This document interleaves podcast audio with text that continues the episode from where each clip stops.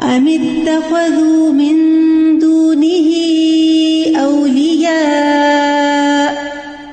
فالله هو الولي وهو يحيي الموتى وهو على كل شيء قدير یا انہوں نے اس کے سوا اور کارساز بنا رکھے ہیں؟ سو اللہ ہی اصل کارساز ہے اور وہی مردوں کو زندہ کرے گا اور وہ ہر چیز پر پوری قدرت رکھنے والا ہے۔ امت تخذو کیا انہوں نے بنا لیے؟ یعنی یہ اتنے نادان ہے اتنے نا سمجھ ہے ان کی عقل کام نہیں کرتی کہ انہوں نے اللہ کے سوا اوروں کو مددگار بنا رکھا ہے، ان کے ساتھ دلی تعلق قائم کر رکھا ہے۔ فلاح ولی حالانکہ اللہ اکیلا ہی اصل ولی ہے، وہی مددگار ہے۔ اور پھر وہ ہوا یوہ المتا اس کی قدرت کا اظہار کیا گیا، کہ وہی مردوں کو زندہ کرتا ہے۔ کیونکہ اللہ کے سوا مردوں کو کوئی زندہ کر نہیں سکتا نا۔ تو حقیقی ولی تو وہ ہے جس کے پاس اتنی قدرت اور اختیار ہے۔ وہ ہوا اللہ کل شعین قدیر۔ اور وہ ہر چیز پر پوری قدرت رکھنے والا ہے۔ تو اللہ سبحان تعالیٰ جو اس کو ولی بناتا ہے اپنا، پھر اللہ تعالیٰ اس کی مدد بھی کرتا ہے۔ ان کو اندھیروں سے نکال کر اللہ ولی الزین آمن یخر من ظلمات النور، انہیں روشنی کی طرف نکال لاتا ہے۔ تمام معاملات میں ان کی مدد کرتا ہے۔ اور پھر دنیا کے علاوہ آخرت میں بھی جب وہ مردوں کو زندہ کرے گا اور پھر حساب کتاب کے دن بھی وہ ہوا اللہ کل شعین قدیر۔ لیکن یہ جن کو دنیا میں ولی مددگار بنائے ہوئے ہیں، یہ آخرت میں ان کے کسی کام آنے والے نہیں ہیں۔ دنیا میں بھی نہیں آتے، لیکن ان کی آنکھوں پہ پردہ پڑا ہوا ہے۔ اور پھر مرنے کے بعد تو وہ بالکل ہی ان کو چھوڑ دیں گے۔ کوئی بھی وہاں حاضر نہیں ہوگا۔ تو کل ہم نے اس کی وضاحت کر لی تھی کہ اولیا سے مراد وہ سب شریک جن کی یہ عبادت کرتے تھے اور جن کے اوپر تکیا کرتے تھے کہ یہ ہمارے مددگار ہیں یہ جن سے فریادیں کرتے تھے۔ تو انسان کو یہ یاد رکھنا چاہیے کہ یہ انسان کی اپنی چوائس کی بات نہیں کہ جس کو چاہے ولی بنا لے۔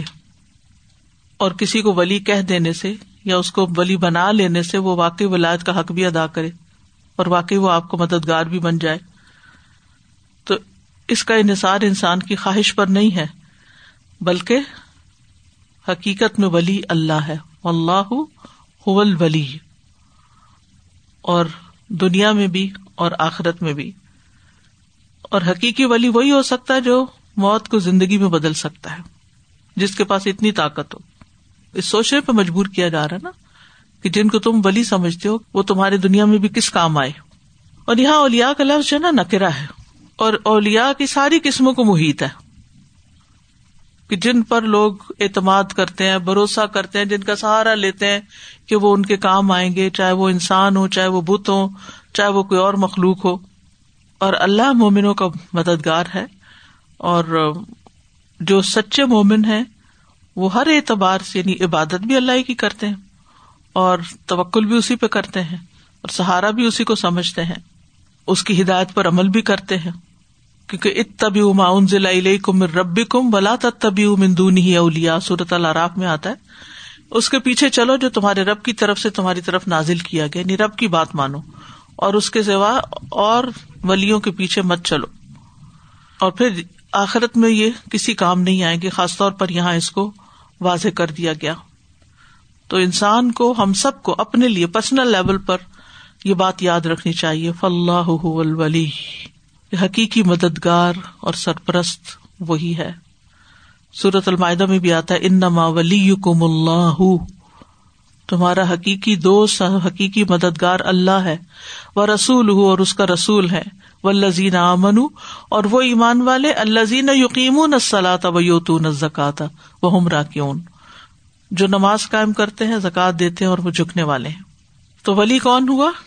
جو پروٹیکٹ کرتا ہے، جو مدد کرتا ہے، جو ہر چیز پر قدرت رکھتا ہے، جو ہمارا حاکم ہے۔ اسی طرح دنیا میں انسانوں میں سے ولی اس کو کہتے ہیں جو کسی کام کا ذمہ دار بنایا جاتا ہے۔ جیسے شادی کے موقع پر باپ یا چچا ولی بنتے ہیں لڑکی کے لیے۔ اسی طرح غلام کی نسبت آکا کی طرف جو ہوتی ہے، اس میں بھی مولا کا لفظ آتا ہے۔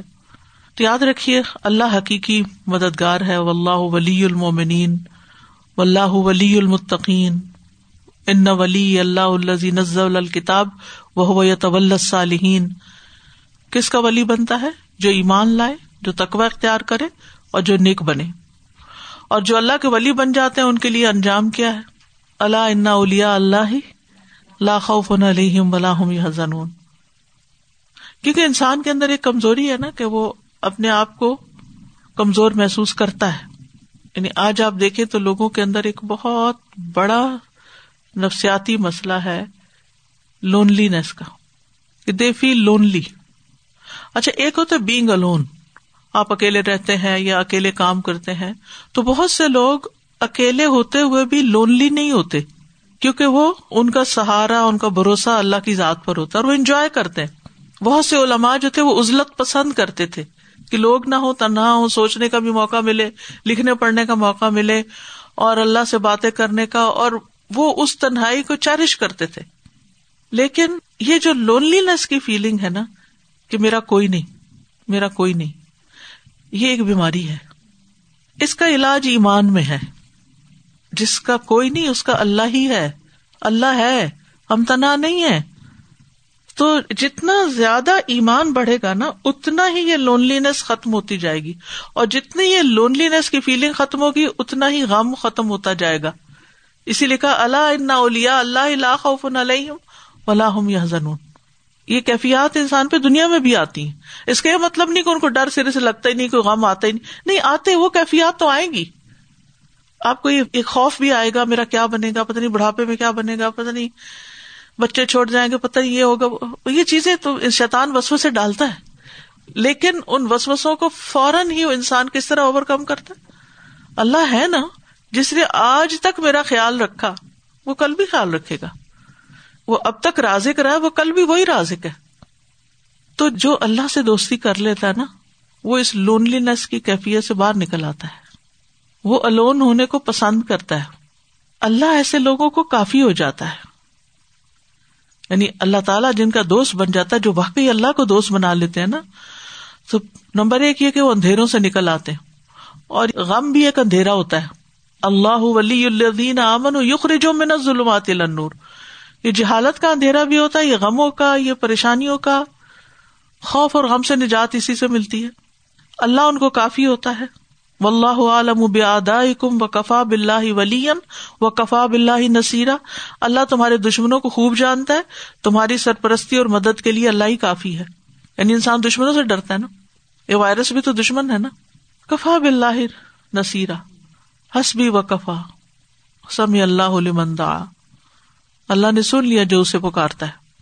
تو جتنی بھی خوف کی قسمیں ہیں، یا جتنے بھی دشمن ہیں، یا جتنی بھی پریشان کرنے والی چیزیں ہیں ان سب کے مقابلے میں فسا یکفی کا اللہ۔ اللہ تمہارے لیے کافی ہو جائے گا۔ اللہ سبحان تعالیٰ ایسے لوگوں کو مایوسی سے بھی بچاتا ہے۔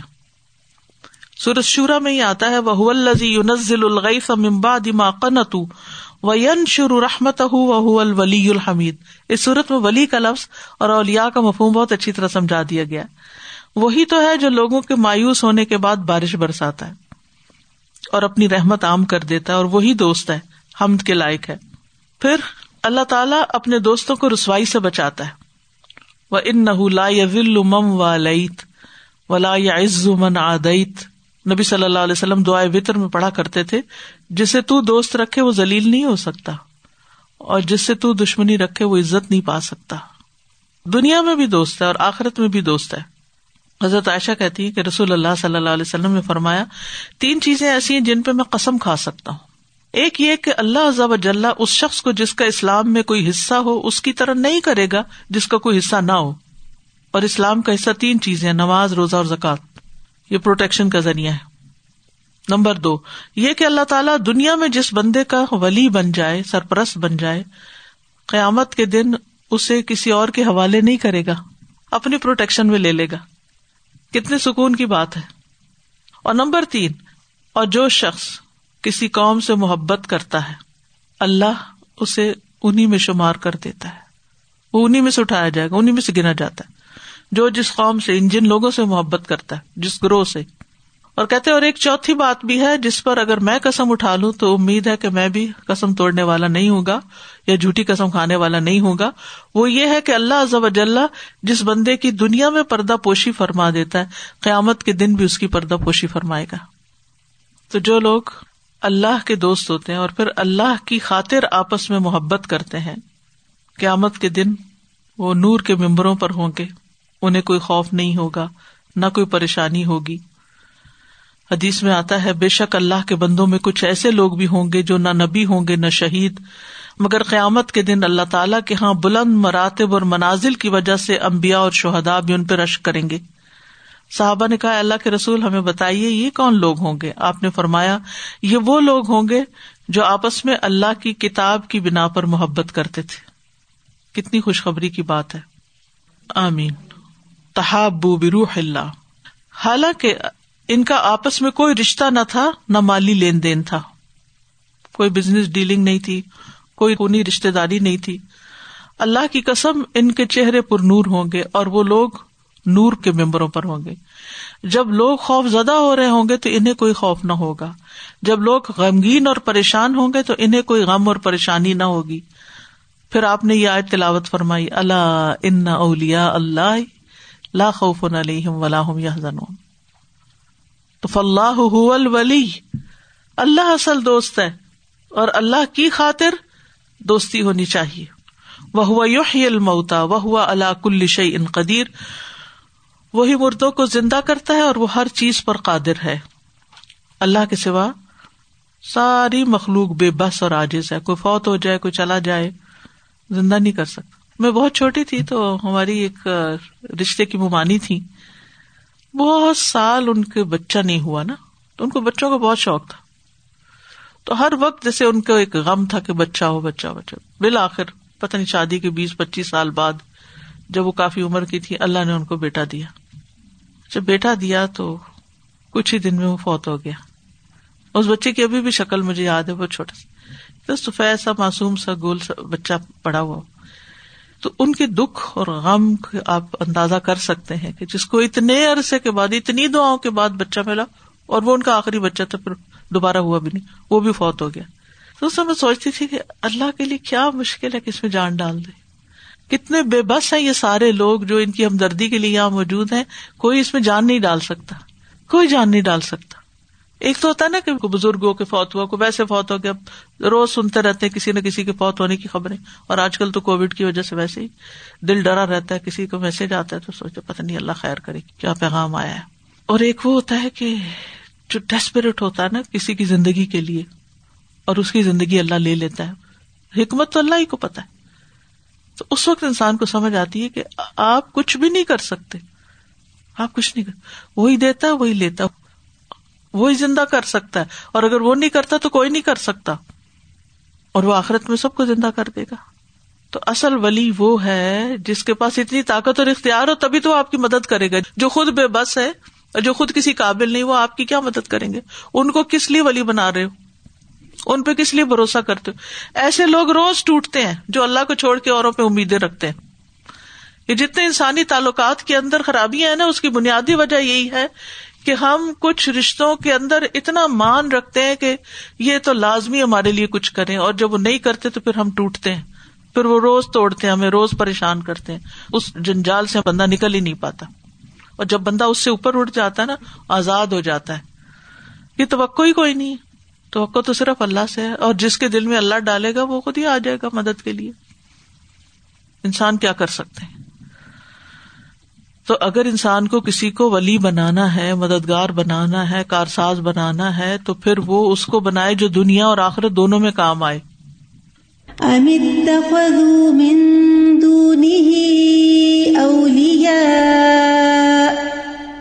فالله هو الولي وهو يحيي الموتى وهو على كل شيء قدير۔ لوگ اتنی لمبی پریشانیوں میں ہوتے ہیں نا کتنے کتنے سالوں سے مطلب پریشان ہوتے ہیں اور پھر بھی اسی امید پہ ہوتے ہیں کہ بس یہ لوگ جو ہے نا یہ ہمیں مدد کریں گے۔ یا ایک دن آئے گا کہ یہ لوگ پلٹ آئیں گے یا یہ ایسے ہوگا جیسے اولاد کے اوپر ہوتا ہے بندے۔ اولاد پہ زیادہ مان ہوتا ہے۔ یا پھر پیرنٹس کے اوپر ہوتا ہے کہ یہ یہ ہمارے کام آئیں گے۔ یہ کام آئیں گے۔ اور پھر ایونچولی جب بالکل اتنے سال کچھ سال گزر جاتے ہیں تو وہ پھر اتنی جو ہوپ لیس کنڈیشن ہوتی ہے نا اس سے وہ زیادہ پریشانی اپنے اوپر لے آتے ہیں کیونکہ انہوں نے اللہ پہ بھروسہ نہیں کیا ہوتا یا ان کو توکل بھی اللہ پہ نہیں ہوتا یعنی بندوں سے اتنی توقعات رکھنے کی بجائے اگر اللہ سے دعائیں اتنی ڈیپ طریقے سے کرتے۔ جی سازری صرف یہی نہیں کہ ہم موت کوئی مردے کو کوئی زندہ کر دے۔ اگر ہم دیکھیں تو چاہے وہ صحت ہو چاہے رزق ہو کچھ بھی ہم اپنی آنکھ کا جھپکنا یا ہم اپنی آ- اپنی کسی بھی چیز میں ہم دیکھیں کہ کوئی کچھ بھی نہیں کر سکتا ہمارے لیے سوائے اللہ کے۔ ہم چاہیں کہ کوئی کسی کو ہمارے کوئی پیاروں میں کوئی اگر بہت شدید بیمار ہے ہم چاہیں اس کو ہم صحت دے دیں تو ہم تو کچھ بھی نہیں کر سکتے اس کے لیے۔ نہ ہم کسی کے لیے رسک کا بندوبست کر سکتے۔ ہیں تو واقعی اللہ اور۔ جیتے جاگتے انسان اگر بے بس ہیں تو پتھر کی مورتیاں کیا کر سکتی ہیں؟ کس قدر جہالت ہے اور استاذہ جی الٹ بھی بلکہ کبھی تو ہم زندگی چاہ رہے ہوتے ہیں کبھی ہم ان کے لیے پردہ بھی چاہ رہے ہوتے ہیں تو وہ بھی نہیں ہم کر وہ بھی نہیں سکتے کر سکتے۔ ایک لمحہ بھی نہیں اس کا کام کر سکتے۔ اس کی زندگی کا یہ جو لونلینس کی بات آپ نے کی کچھ لوگوں کا جیسے وہ انرجی ہوتی ہے کہ لوگ ان کے آس پاس ہوں تو ان کو انرجی ملتی ہے، وہ رہ نہیں سکتے۔ یہ اولڈ ہومز میں ابھی کل پرسوں کسی نے مجھے بھیجا کہ یہ لاک ڈاؤن جو ہوا تھا، تو ایسی اولڈ ہوم میں بےچارے اکیلے ہی ہوتے ہیں، اوپر کھڑکیوں سے رشتے دار آ کے دیکھ رہے ہیں۔ تو لاک ڈاؤن میں ان کو کمرے میں ہی محدود کر دیا تھا۔ تو دو ہفتے وہ کمرے میں بوڑھے رہے۔ تو ان میں اچھا اب یہ جو لاک ڈاؤن کا سلسلہ آنے والا تھا تو ایک عورت نے کہا کہ میں ایک مہینہ اور یہ برداشت نہیں کر سکتی اس نے ڈاکٹر اسسٹڈ ڈیتھ کروا لی۔ اور یہ بوڑھے جو ہیں یہ آج کل یہ کروا رہے ہیں۔ تو ان کی جو ہے موت بھی وہ ایکسلریٹ انہوں نے خود ہی کروا لی ہے۔ سوئسائڈ ہی ہے بالکل سوئسائڈ و مختلف تم فی من شعی ان حکم اللہ ذالکم اللہ ربی علیہ توکل تو الہ انیب اور وہ چیز جس میں تم نے اختلاف کیا، کوئی بھی چیز ہو تو اس کا فیصلہ اللہ کے سپرد ہے۔ وہی اللہ میرا رب ہے، اسی پر میں نے بھروسہ کیا اور اسی کی طرف میں رجوع کرتا ہوں۔ تو یہاں تمام لوگوں کو ایک طرح سے خطاب ہے۔ اے لوگو، تمہارا اپنے دین کے معاملات میں جس بھی چیز میں اختلاف ہو جائے، تو اس کو اللہ کی کتاب اور اس کے رسول کی سنت میں آنے والے حکم کی طرف لوٹایا جائے گا۔ یہ اللہ ہے جو کہ میرا اور تمہارا رب ہے۔ ذالکم اللہ ربی۔ علیہ ہی توکل تو میں اپنے معاملات میں صرف اسی پر توکل کرتا ہوں، بھروسہ کرتا ہوں۔ وہ الہ ہی انیب۔ اور میں اپنے تمام معاملات میں اسی کی طرف رجوع کرتا ہوں۔ وہ مختلف تم فی ہی من شعی ان فحکم ہو اللہ۔ اور جو بھی تم اختلاف کرو، کسی بھی چیز میں فی ہی من شعی ان شعی ان سے مراد یعنی دین و دنیا کی کوئی بھی چیز ہو فحکم ہو اللہ تو اس کا فیصلہ اللہ کی طرف لے جاؤ یعنی اس چیز میں یعنی فی شعی ان اور اس کی اطاعت قبول کرو یعنی اللہ کی طرف لے جاؤ، پھر اس کی اطاعت قبول کرو۔ اب یہ اختلاف کیوں ہوتا ہے؟ یہ مختلف راستے کیوں ہیں؟ یہ انسانوں کو ملنے والی آزادی کی وجہ سے ہے یعنی سوچ کی آزادی ہے، اختیار کی آزادی ہے۔ تو دنیا میں ہر انسان اپنی پسند کے رستے کو اختیار کرتا ہے، پھر اس کی توجیحات تلاش کر لیتا ہے۔ چاہے معاملہ عقیدے کا ہو یا عبادات کا ہو یا معاملات کا ہو، تو پھر ہمیں کیا بتایا گیا کہ ایسے تمام معاملات میں کسی بھی چیز کو حلال، حرام، جائز، ناجائز قرار دینے کے لیے اللہ سبحان تعالی کے دین کی طرف رجوع کرو، کیونکہ اس معاملے میں اصل اختیار اسی کا ہے۔ پیچھے اولیا کی بات ہوئی تھی۔ تو یہاں بھی وہ سینس چلی آ رہی ہے کہ فیصلہ کرنے میں کسی اور کو شریک نہ بناؤ، کیونکہ یہ بھی پھر ایک طرح سے عبادت میں شریک بنانا ہے۔ اور اللہ تعالیٰ اپنے فیصلے کے بارے میں فرماتے سورت القاح میں، ولا یشر کفی حکم ہی احدا۔ وہ اپنے حکم میں کسی کو شریک نہیں کرتا۔ تو اللہ کے فیصلوں کو نافذ کرنا، یہ اللہ ہی کے اختیار میں کہ جس کو وہ حلال ٹھہرائے، وہی حلال ہے۔ جس کو وہ حرام ٹھہرائے وہ حرام ہے۔ جس کو وہ دین کہے وہ دین ہے۔ اس کے علاوہ کسی اور کی طرف سے اگر آئے کہ یہ حلال ہے، یہ حرام ہے، تو وہ پھر بطور دین نہیں مانا جائے گا۔ سورت یوسف میں آتا ہے، ان الحکم اللہ اللہ امارا اللہ تابد اللہ حکم اللہ کے سوا کسی کا نہیں۔ اسی نے حکم دیا کہ اس کے سوا کسی اور کی عبادت نہ کرو۔ کل انحال کن اللہ وجہ لہ الحکم و ہی ترجاؤن ہر چیز ہلاک ہونے والی ہے، مگر اسی کا چہرہ، اسی کے لیے ہے حکم اور اسی کی طرف تم لوٹائے جاؤ گے۔ تو سکھایا یہ گیا ہے کہ اختلاف کی صورت میں اللہ سبحان تعالیٰ کی طرف پلٹنا ہے۔ ایک اور جگہ پر رسول کی طرف پلٹنے کی بات بھی کی گئی۔ یا لذین امن عطی اللہ و عطی رسول و ال امر بن کم ف ان تنازع تم فی شعی ان فردو اللہ و رسول کہ اگر تمہیں کسی چیز میں جھگڑا ہو جائے تو پھر اللہ اور رسول کی طرف پلٹاؤ اس کو۔ ان کن تم تو امین اب اللہ یوم آخر اگر تم اللہ اور یوم آخرت پر ایمان رکھتے یعنی یہ تمہارے ایمان کا تقاضا ہے۔ رال کا خیر و احسن تعویلا یہ بہتر ہے اور انجام کے لحاظ سے زیادہ اچھا ہے۔ تو ہمیں کیا سکھایا گیا کہ اختلافات کے حل کے لیے کتاب و سنت کو تھامنا چاہیے۔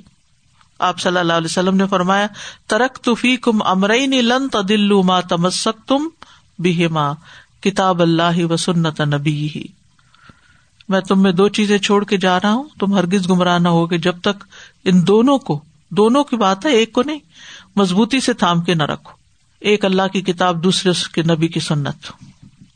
اور ہمیں کیا حکم ہے کہ جب اللہ اور اس کے رسول کا حکم آ جائے تو ہمیں کیا کہنا چاہیے؟ سمے نہ و اتانا اور اللہ اس کے رسول کے حکم کے آگے کسی کا کوئی اختیار نہیں۔ ماں کان علی ممن فلا ممنت نزاق اللہ و رسول امرن یقون الحم الخیرت من امرحم کہ جب یعنی کسی بھی مومن مرد اور عورت کے لیے یہ حق نہیں کہ وہ جب اللہ اور اس کے رسول کا کوئی فیصلہ آ جائے تو وہ ان کا اپنا کوئی اختیار ہو اس میں۔ ذالکم اللہ ربی یہ ہے اللہ جو میرا رب ہے۔ رب کون ہوتا ہے؟ جو خالق ہے، مالک ہے، رازق ہے، مدبر ہے، وہی دین دینے والا ہے۔ الئی ہی توکل تو الئی ہی انہیں اسی پہ میں نے توکل کیا۔ کسی بھی چیز سے فائدہ حاصل کرنے میں یا مشکل آسان کرنے میں یا حاجت پوری کرنے میں اللہ ہی پہ بھروسہ۔ اپنی کوششوں پہ نہیں، لوگوں پہ نہیں۔ اس کا یہ مطلب نہیں کہ کوشش نہ کی جائے یا لوگوں سے مدد نہ لی جائے۔ انحصار نہ ان پہ کیا جائے۔ کوشش کی جائے، مدد بھی لی جائے، لیکن بھروسہ اللہ پہ ہو کے بادشاہ اللہ کانا وما لم یشا لم یقن اور انابت کیا ہوتا ہے کہ دل و جان سے اللہ کی طرف متوجہ ہونا، اس کی عبادت کرنا۔ یعنی دل و جان سے اللہ کی عبادت اور اطاعت کی طرف متوجہ ہونا۔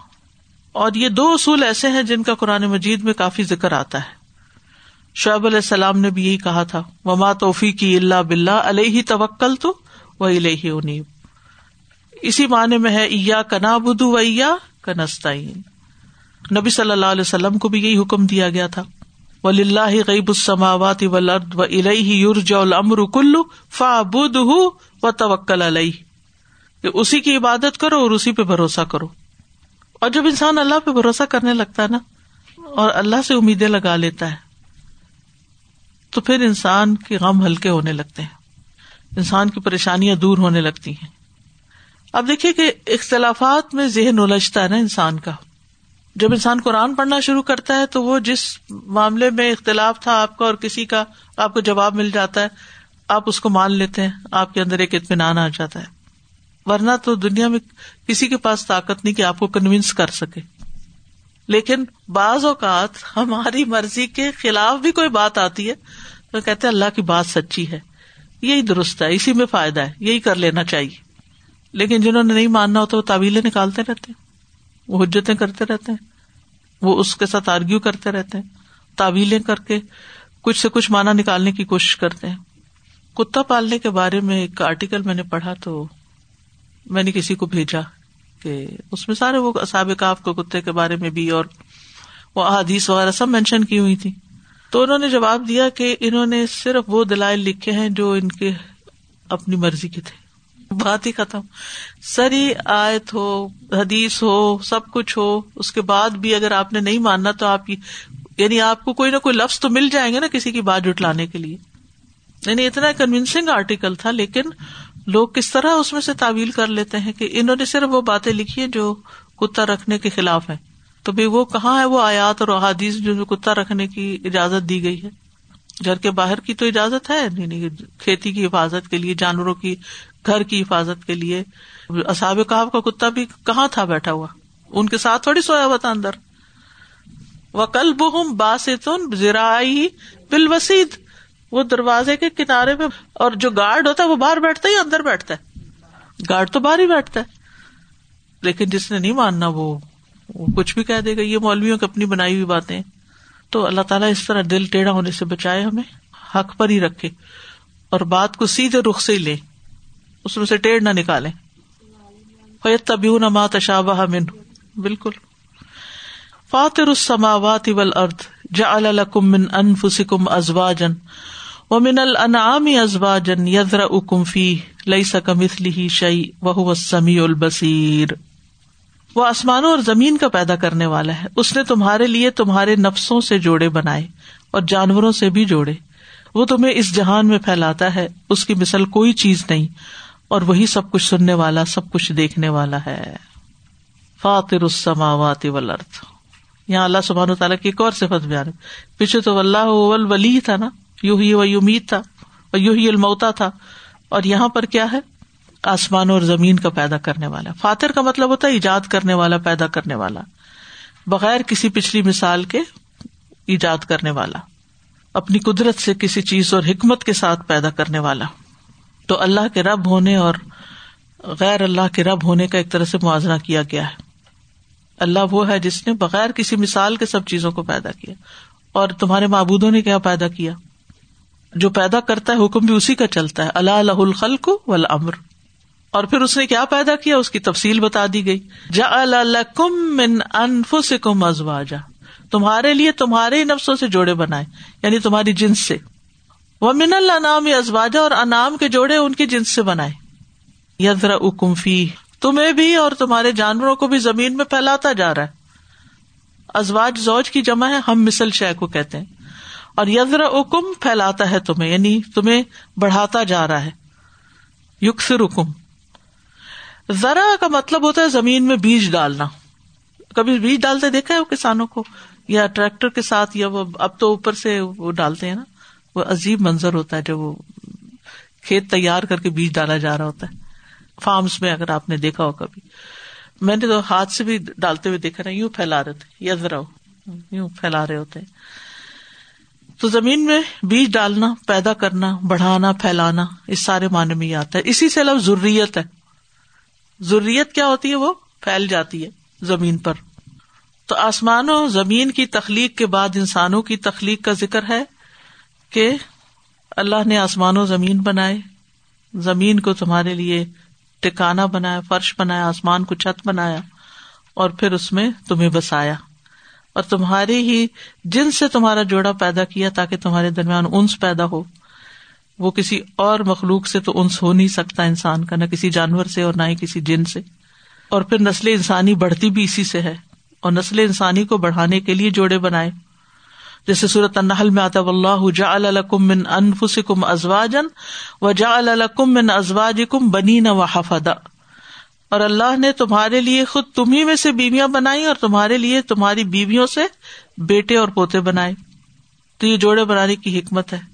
ایک اور حکمت بھی بتائی گئی لتسکن الحا و جا البئی نقم مودتم و رحما یہ اللہ کی نشانیوں میں سے کہ اس نے تمہاری جن سے تمہارے لیے بیویاں پیدا کی تاکہ تم ان کے پاس سکون حاصل کرو اور تمہارے درمیان محبت اور رحمت پیدا کر دی۔ اور اسی طرح باقی مخلوق میں بھی جوڑے ہیں۔ وہ من کل شعی ان خلق نہ زوجئی لا اللہ کم تدک کرون اور ہر چیز سے ہم نے دو قسمیں بنائی تاکہ تم نصیحت پکڑو۔ کون سی نصیحت؟ اللہ صرف ایک ہے، جس کا کوئی جوڑا نہیں ہے۔ واحد الحد لئی سکم اس لیے ہی اس جیسی کوئی چیز ہی نہیں۔ کوئی چیز اس کے مانند جیسی نہیں۔ اب اس میں مثل پر کاف کا لفظ، حرف تشبیح کا اضافہ جو ہے، محاورے کے طور پر ہے اور اس سے مطلوب بات میں زور پیدا کرنا ہے۔ اربوں میں یہ طرز بیان جو ہے وہ عام ہے، رائج ہے۔ مسل ہوں کا مسل الزی استوقا دنارا کا مسل مثال کی مانند۔ تو یہ بات میں زور پیدا کرنی ہے، دو طرح کی تشویح آ گئی نا تو انسانوں کے درمیان اگرچہ رنگوں زبانوں کا اختلاف پایا جاتا ہے، ہر انسان دوسرے سے الگ فیس رکھتا ہے، پہچان الگ ہے اس کی۔ اس کے باوجود بہت سی چیزوں میں مشابہ ہے، ایک دوسرے سے ملتا جلتا ہے۔ اسی طرح حیوانات کا بھی حال ہے۔ اب آپ نے دیکھا ہوگا، پرندے ہیں، ان کے اندر پیئر ہیں، جانوروں میں، مویشیوں میں، بہت ساری بھینسیں کھڑی ہوں تو آپ پہچان سکتے ہیں کہ کون سی کون سی ہے؟ کتنی مشابت ہوتی ہے ان میں؟ آپس میں یعنی شکلی یا جانوروں میں تو زیادہ مشابت ہوتی۔ لیکن ایک بات ہے، اگر آپ نے ان کو پالا ہو نا اور وہ آپ کے سامنے بڑے ہوں، تو آپ ان کی شکلیں پہچاننے لگ جاتے ہیں۔ پھر سمجھ آنے لگ جاتا ہے کہ کون سا کون سا لیکن ان کے اندر ریزمبلنس بہت ہوتی ہے۔ ایک واحد ہستی ہے جس کی کوئی ریزمبلنس ہی نہیں ہے، اور وہ اللہ سبحان تعالیٰ کی ہے۔ آپ دیکھیے کس مناسب جگہ پر یہ بات فرمائی گئی نا کہ جال من انفو سے کم امن اللہ نام ازواجن کے بعد لئی سا اس لیے شاہی کتنے رائٹ جگہ رائٹ پلیس پر یہ بات آئی ہے نا۔ کہیں اپنے جوڑوں کے ساتھ تم اللہ کو مشابت نہ دے دینا کہ نوز بلا اللہ کا بھی کوئی جوڑا ہے۔ اللہ تعالیٰ جیسی کوئی چیز نہ اس کی ذات میں، نہ صفات میں، نہ افعال میں، نہ حقوق میں کوئی بھی نہیں۔ کوئی جوڑا نہیں، نہ اس کی اولاد ہے، نہ وہ کسی کی اولاد ہے، اور نہ کوئی اس کا شریک و ہمسر ہے۔ وہ اپنی صفات میں بھی اکیلا ہے۔ اور آیت کا یہ حصہ لئی سا کا مسلی ہی شعی ان سمیع البصیر۔ یہ اسماء و صفات کے باب میں بنیادی حیثیت رکھتا ہے۔ تو ہمیں اللہ سبحان تعالی کو ماننا ہے اور اس کی صفات کو بھی ماننا ہے، بغیر کسی تحریف کے، کہ اپنے مرضی کا مطلب پہنا دیں، اس کو اصل سے بدل دیں۔ بغیر کسی تعطیل کے کہ صفات کا انکار کریں، بغیر کسی تکیف کے کہ کیفیت بیان کریں، بغیر تمسیل کے کہ مثال بیان کریں۔ لئی سا کمسلی ہی شعی ان وہ سمیع البصیر۔ اور وہ سننے والا ہے، دیکھنے والا ہے۔ ٹھیک ہے؟ تو اس سے یہ بھی پتا چلتا ہے کہ اللہ کی مثال نہیں بیان کی جا سکتی۔ کسی نے مجھے لنک بھیجا تو میں نے اسے کلک کیا تو اس میں کوئی خاتون بول رہی تھی تو انہوں نے کوئی آیت پڑھی اور اس کے بعد کہنے لگی کہ فلاح پہ بات ہو رہی تھی۔ تو کہنے لگی کہ جیسے ہمارا فلاح جو ہے، کسان اللہ ہے۔ تو اللہ سب تعالیٰ کو ہم کسان نہیں کہہ سکتے، ڈاکٹر نہیں کہہ سکتے۔ کیونکہ ڈاکٹر کہتے ہمارے ذہن میں کون آتا ہے؟ انسان آتا ہے، ٹھیک ہے نا؟ تو اس جیسا کوئی بھی نہیں ہے۔ اور نہ ہی اللہ سبحان و تعالیٰ کے لیے ہم مثالیں بیان کر سکتے، کیونکہ اللہ تعالیٰ فرماتے ہیں فلاں تدریب اللہ ان اللہ علم تم لا تعلمون۔ اللہ کے لیے مثالیں بیان نہ کرو، بے شک اللہ جانتا تو تم نہیں جانتے۔ اور پھر اللہ سبحان تعالیٰ کے لیے سماعت اور بسارت کا اس بات ہو رہا ہے یہاں، لیکن وہ انسانوں جیسی نہیں ہے۔ انسان ایک وقت میں ایک بات سن سکتے ہیں کسی کی۔ اللہ سبحان تعالیٰ بیک وقت سب کی سنتا ہے، ساری زبانیں سمجھتا ہے۔ اور بصیر میں ہم صرف روشنی میں دیکھ سکتے ہیں۔ اللہ سبحان تعالیٰ کے لیے روشنی اور اندھیرا ایک جیسا ہے۔ عالم الغیب و شہادہ غیب اور حاضر بھی سب کو جانتا ہے، ماضی حال مستقبل بھی جانتا ہے۔ تو وہ سمیع البصیر۔ لہو مکالی دسماوات ول ارد یب ستر لمن یشا و یقدر ان بکل شعی علیم۔ اسی کے پاس آسمانوں اور زمین کی کنجیاں ہیں۔ وہ رسک فراہ کر دیتا ہے جس کے لیے چاہتا ہے اور تنگ کر دیتا ہے۔ بے شک وہ ہر چیز کو خوب جاننے والا ہے۔ لہو مکالی دسماوات ولرد یعنی یہ دلیل ہے کہ اللہ ہی ولی برحق کیوں ہے؟ یہ دیکھے نا، یہ ولی کی بات ہے نا۔ ساری آیتیں اسی سے کنیکٹڈ ہے کیونکہ آسمان و زمین کی کنجیاں، رحمت کی رسک کی، سب اس کے ہاتھ میں، سب اس کی ملکیت میں بارش و نباتات اللہ کے ہاتھ میں ہے۔ ہماری رسک روزی اللہ کے ہاتھ میں یب ستر رسک علی شاہ و یکدر چھوٹی سے چھوٹی چیز اور بڑی سے بڑی چیز سب اللہ کے کنٹرول میں ہے۔ ہر چیز کے خزانے اس کے پاس ہیں۔ وہ امن شعین اللہ اندنا خزائن ہُو و مان نزل ہُو اللہ بقدر معلوم۔ ولی اللہ خزائن السماوات ولا کن المنافقین لا يفقهون۔ استغفر اللہ استغفر اللہ اللہ تعالیٰ نفاق سے بچائے۔ منافقوں کو یہ بات سمجھ نہیں آتی کہ سارے خزانوں کا مالک اللہ ہے اور اللہ ہی کے پاس ہے ہر چیز اور وہ دے سکتا ہے۔ ہم کیوں مایوس ہوتے ہیں؟ یب ست و رسق علی شاہ ہو اس کی حکمت پر مبنی فیصلے جس کے لیے چاہتا ہے رسک بہت عام کر دیتا ہے، جس کے لیے چاہتا ہے تنگ کرتا ہے۔ اس میں اس کی حکمت کار فرما ہے۔ گھٹانے اور بڑھانے والا وہی ہے۔ اور رسک سے مراد ہر وہ چیز ہے جس کے ساتھ ہر زندہ مخلوق کی زندگی قائم ہوتی ہے۔ خواہ وہ مانوی ہو یا مادی ہو، یہ ابن منظور نے لسان العرب میں کہا ہے۔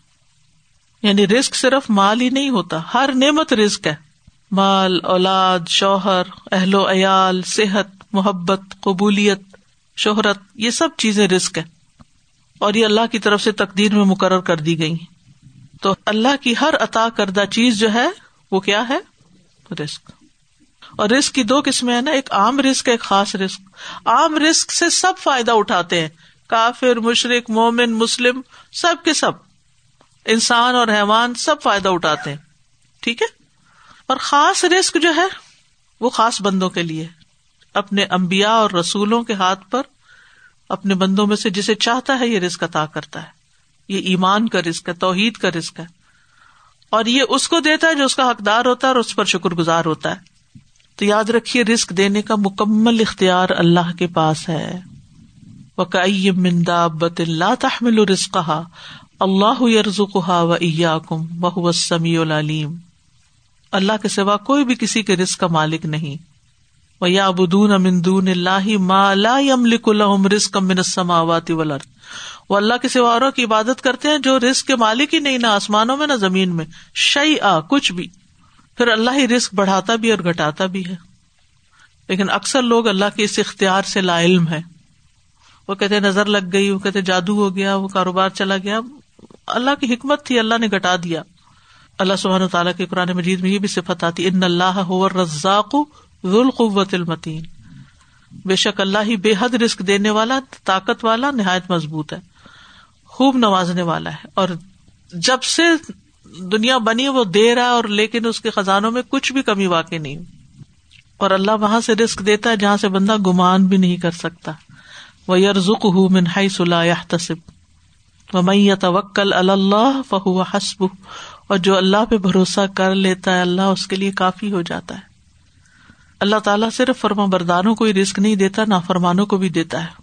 کافر و مشرق کو بھی دیتا ہے۔ لیکن رسک کے کم یا زیادہ ہونے میں اس کی حکمتیں ہوتی ہیں۔ زیادہ رسک کا ملنا اللہ کی رضامندی کی علامت نہیں ہے کہ اللہ اسے بہت راضی ہے، نہ اس کی محبت کی علامت ہے۔ زیادہ ہونا بھی آزمائش ہے اور کم ہونا بھی آزمائش ہے کہ انسان کرتا کیا ہے۔ کبھی رسک کی کمی خیر کا باعث بن جاتی ہے اور کبھی وافر رسک خیر کا باعث بن جاتا ہے۔ کچھ لوگ ایسے ہیں کہ جن کا رسک بڑھتا ہے تو اللہ کے شکر گزار ہو جاتے ہیں، اطاعت گزار ہو جاتے ہیں۔ اور کچھ ایسے ہیں کہ جو پہلے اللہ کو بھولے بھی ہوتے ہیں، جب رسک کم ہوتا ہے تو اللہ کی طرف راغب ہو جاتے ہیں، ہدایت پہ آ جاتے ہیں۔ تو یہ حکمت تو اللہ ہی بہتر جانتا ہے۔ اللہ تعالیٰ اپنے بندوں کو فخر سے بھی آزماتا ہے اور دے کر بھی آزماتا ہے۔ اور کبھی رسک زیادہ ہو تو انسان سرکش بھی ہو جاتا ہے۔ تو ہمارے کرنے کا کام کیا ہے؟ کہ ہم رسک کے معاملے میں کیا کریں؟ اللہ پر بھروسہ رکھیں۔ اسی سے رسک مانگے حدیث کدسی میں آتا ہے، اللہ تعالیٰ فرماتے ہیں طویل حدیث ہے جس میں سے ایک حصہ یہ ہے، اے میرے بندو، تم سب بھوکے ہو، سوائے اس کے جسے میں کھلاؤں۔ تم مجھ سے کھانا مانگو، میں تمہیں کھلاؤں گا۔ اے میرے بندو، تم سب برہنا ہو، سوائے اس کے جسے میں لباس پہناؤں۔ تم مجھ سے لباس مانگو، میں تمہیں لباس پہناؤں گا۔ اے میرے بندو، تمہارے اولین، آخرین جن و انس ایک صاف چٹیل میدان میں کھڑے ہو کر مجھ سے مانگنے لگے۔ اور میں ہر ایک کو وہ عطا کر دوں جو وہ مجھ سے مانگ رہا ہے۔ تو پھر بھی میرے خزانوں میں اتنی کمی نہیں ہوتی جتنی سمندر میں سوئی کو ڈال کر پانی کی کمی ہوتی ہے۔ تو اللہ سبحان تعالیٰ بہترین رسک دینے والا ہے۔ ہم سب کو اسی سے مانگنا چاہیے۔ اور جب اللہ سے بندہ مانگتا ہے تو اللہ تعالیٰ عطا بھی کرتا ہے۔ نبی صلی اللہ علیہ وسلم نے فرمایا، جب تم کہو اللہ مرزقنی تو اللہ تعالیٰ کہے گا، میں نے رسک دینے کا فیصلہ کر لیا۔ تو مانگنا چاہیے اس سے۔ ابو مالک اپنے والد سے روایت کرتے ہیں۔ انہوں نے نبی صلی اللہ علیہ وسلم سے سنا اس حال میں کہ نبی صلی اللہ علیہ وسلم کے پاس جب کوئی شخص آ کر ارض کرتا یا رسول اللہ صلی اللہ علیہ وسلم، جب میں اپنے رب سے دعا کروں تو کیا کہا کروں؟ تو آپ فرماتے، کہو اللہ مغفر لی و رحمنی و آفنی اللہ، مجھے بخش دے، مجھ پہ رحم فرما، مجھے آفیت دے، مجھے رسک عطا فرما۔ رسک مانگنا چاہیے۔ اس کے بعد آپ نے انگوٹھے کو نکال کر باقی چار انگلیوں کو بند کر کے فرمایا، یہ چیزیں تمہاری دنیا اور تمہاری آخرت دونوں کے لیے جمع کرنے والی ہر چیز ہے تمہاری اس کے اندر۔ اور طیب رسک مانگنا چاہیے۔ اللہ اصل کا علم نافیان و عمل و تقبل و رسقن طیبن ان نہ بکل شعین علیم۔ بے شک وہ ہر چیز کو خوب جاننے والا ہے۔ سمیع البصیر بھی ہے اور علیم بھی ہے۔ ہر چیز کا علم ہے اس کے پاس۔ اسی لیے وہ ولی برحق ہے۔ ذرا برابر چیز بھی اس کے علم سے باہر نہیں۔ تیرے رب سے کوئی ذرا برابر چیز نہ زمین میں غائب ہوتی ہے نہ آسمان میں۔ سورت یونس میں آتا ہے۔ ان آیات میں بہت ساری باتیں ذکر کی گئی ہیں، لیکن بنیادی طور پر اللہ سبحان تعالیٰ کی پہچان ملتی ہے۔ اور اللہ کی نعمتیں کہ جو چاہے نبوت کی شکل میں ہو یا وہی کی شکل میں، قرآن عربی کی شکل میں، ام القرا کی شکل میں، یا پھر رسک کی شکل میں ہو مقالید السماوات والارض کی تو ہمیں اللہ ہی پر توکل کرنا چاہیے اور اسی کی طرف رجوع کرنا چاہیے اور اس کے اسماء و صفات پر ایمان لانا چاہیے اور زندگی میں مایوسی سے نکل آنا چاہیے۔